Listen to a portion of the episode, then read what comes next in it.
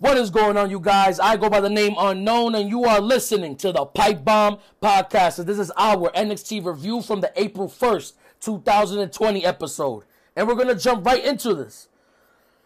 This episode of NXT was really good. Not amazing, not 8 out of 10, 8.5 out of 10, no, but it was really good. Really good. A lot of great matches. The women's gauntlet match and the North American Championship match stole the show for me.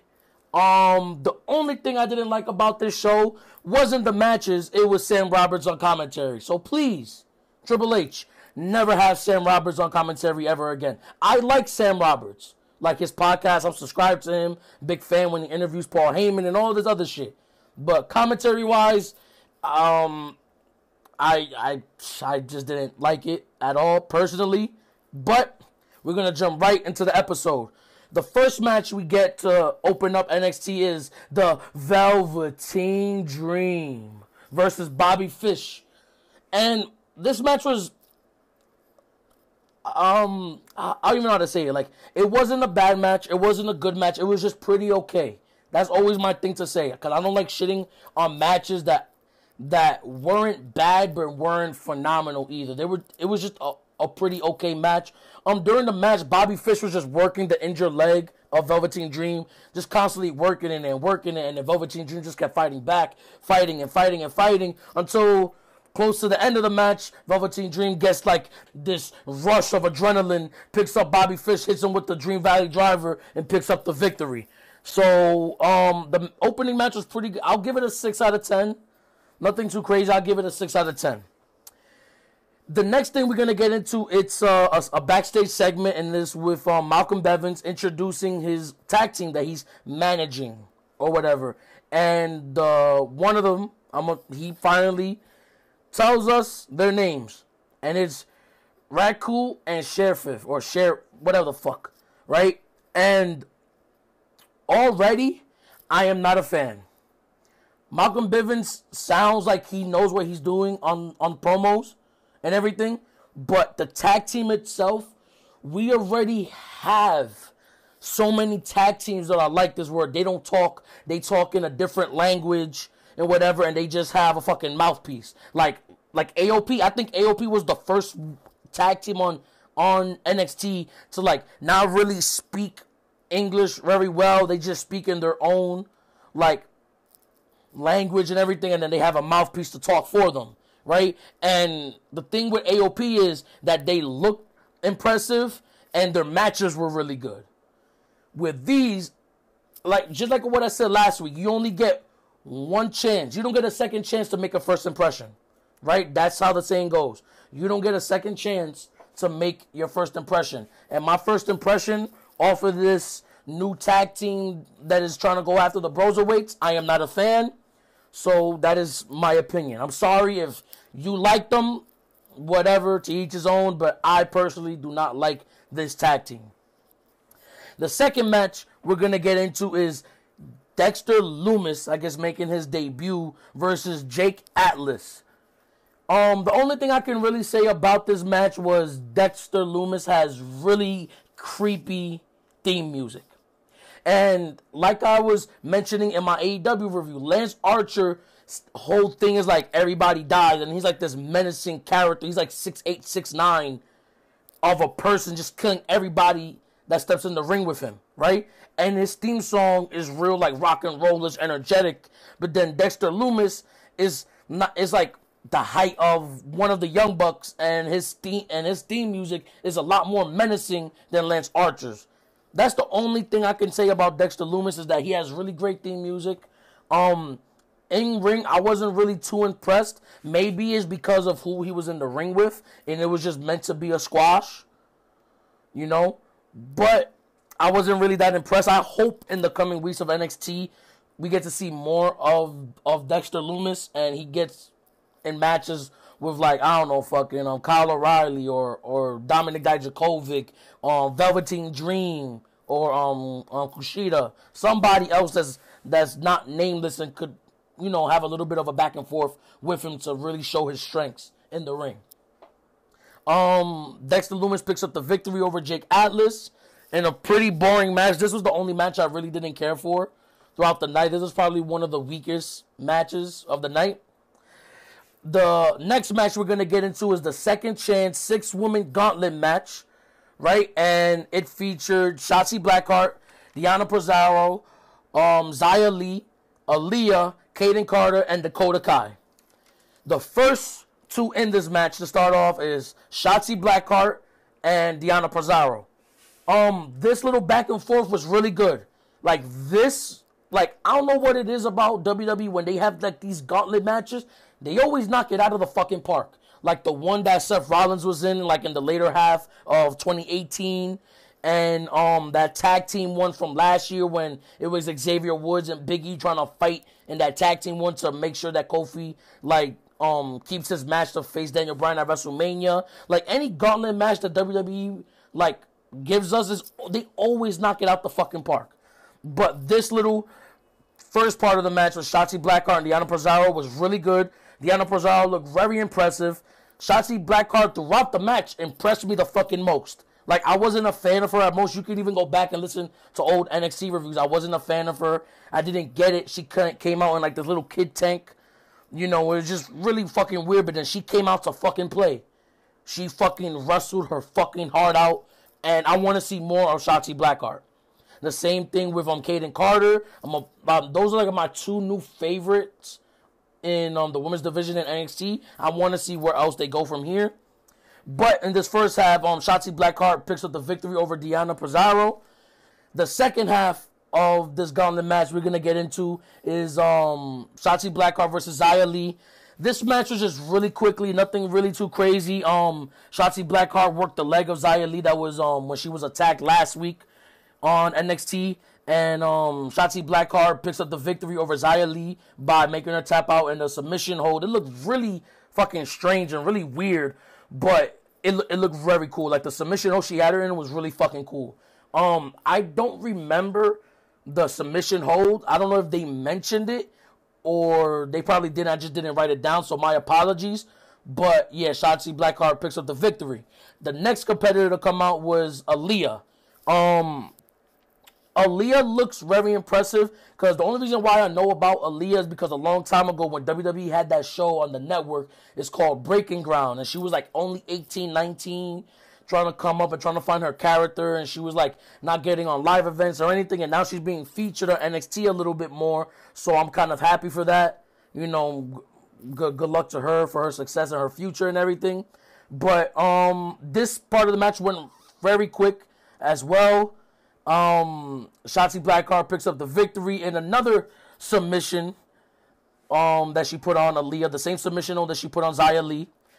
The next competitor to come out to face Shotzi Blackheart was Kayden Carter, and this back and forth was really fucking good. Really fucking good. Kayden Carter put on a fucking show. She she really is looking impressive these past couple of weeks. Even in defeat, she's looking impressive, and that's the thing I want to tell people.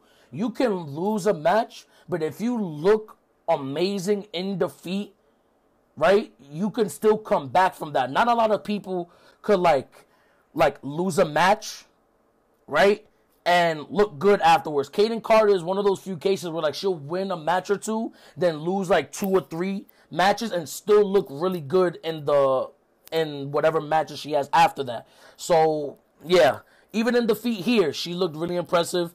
Um, Shotzi Blackheart picks up the victory after hitting the senton on Kayden Carter. And the last and final competitor, Dakota Kai. And Dakota Kai comes out with um, Raquel Gonzalez. And Dakota Kai is just vicious. Um, we, we already knew Dakota Kai was going to win this um, gauntlet match. Um, but I really like this because now, even though the Dakota Kai won, Shotzi Blackheart is another like contender for a belt, or she could be in somewhat of another feud, you know, that's not in the title picture. So they really made a star in Shotzi Blackheart. And um this um last part of the of the gauntlet match was really impressive. Um later on in the match, towards the end of the match, um Dakota Kai was distracting the referee, and Raquel, Raquel Gonzalez threw Shotzi Blackheart, I think, into the steel steps. And as soon as Shotzi was gonna go back in the ring, fucking um Dakota Kai, like I think kicks her in the face, gives her a DDT, picks her up and hits her with the um the the Goda the Goda Kai or the Goda knee or whatever the fuck she calls that fucking um um, finisher maneuver and picks up the victory. So the the Dakota Kai is the final person added into the number one contenders ladder match. I think, and it's gonna be taking place next week on NXT. And um, I was really impressed by Shotzi Blackheart. I was really, really impressed. Um, kudos. A great fucking gauntlet match. I gave this gauntlet match a 6.5 out of 10. Six. It was just a really, really good match. Really good match. The next match we're gonna get into is Kushida versus Joaquin Wilde. A long time ago, Joaquin Wilde fought somebody in a tag team match, and he was in a singles match. I forgot with who. And I wasn't impressed, but this match was pretty decent. It showed both of their strengths. Um, I just wish Kushida was in a tag team so that way we can have more tag teams in NXT. Because if we don't keep developing tag teams, all we're gonna keep seeing is the fucking undisputed era win the NXT championships all the fucking time because we have no fucking tag teams. You know? So um I want to see a lot more from Kushida either in the tag team or in the singles role. You know, e- even if it's a mid card, e- either like upper mid card or lower mid card feud. You know, but this match was really good. Kushida picks up the victory after putting after tapping out Joaquin Wilde in the in the armbar. And the transition into the armbar is always it just looks so fucking clean. Like Kushida hip tosses Joaquin Wilde and jumps at the same time, still holding onto his arm and lands back straight back bump both of them, and he's just wrenching the arm like I'm gonna fucking break this shit. And Joaquin Wilde has to tap out. Then at the end of the match, they shake hands, you know, like you know, you did a good thing and whatever, and that's that. Then we get into the main event, and it was for the North American Championship, and it was Keith Lee versus Damian Priest versus Dominik Dijakovic. And my fucking god, this match was good. But before we get into the match, prior to this match, they show Joaquin Wilde walking outside frustrated, like, fuck, I lost. Man, I keep losing. I keep I thought things were gonna be different when I came into NXT. Then a mysterious truck pulls up, comes out. One of the guys looking like the Dark Order just jumped in and fucking like, oh, you're gonna come with us? Get in the van, get in the van, and just drove off. And everybody's like, yo, what the fuck is going on? Um, they did the same thing last week to um, fuck, I forgot his fucking name. They mentioned it, but they did they did like a similar thing where somebody got abducted last week on NXT. I want to know what the fuck is this. I want to know if this is gonna be a part of the Killer Kross thing of just like kidnapping people and just fucking them up. But that shit just looks really weird. But back into the main event. Um, Damian Priest is really impressing me because before I wasn't really much of a fan because his promo work is not that good. It's still not that good. Um, it could get better, but his in-ring work is really solid. Is really good. And what else can I say about Keith Lee and Dominik Dijakovic? Like, there are two big men that shouldn't be flipping around like Rey Mysterio, but they are and doing it just fucking masterfully and just so fucking beautiful. Anytime they're in the ring, it's just a wonderful fucking match. A wonderful fucking match. But later on in the match, um Dominik Dijakovic tries to go for Feast Your Eyes, and Damian Priest goes underneath the ring before that, grabs like the lead pipe that he always uses, or like the nightstick, and then as he goes down, he hits Dominik Dijakovic in his knee. Keith Lee comes out of nowhere, does that fucking meme shit where he trucks people over. D- Damian Priest flies over the top rope. Keith Lee picks up Dominik Dijakovic and hits him with the finisher. One, two, three, and Keith Lee is still your North American champion.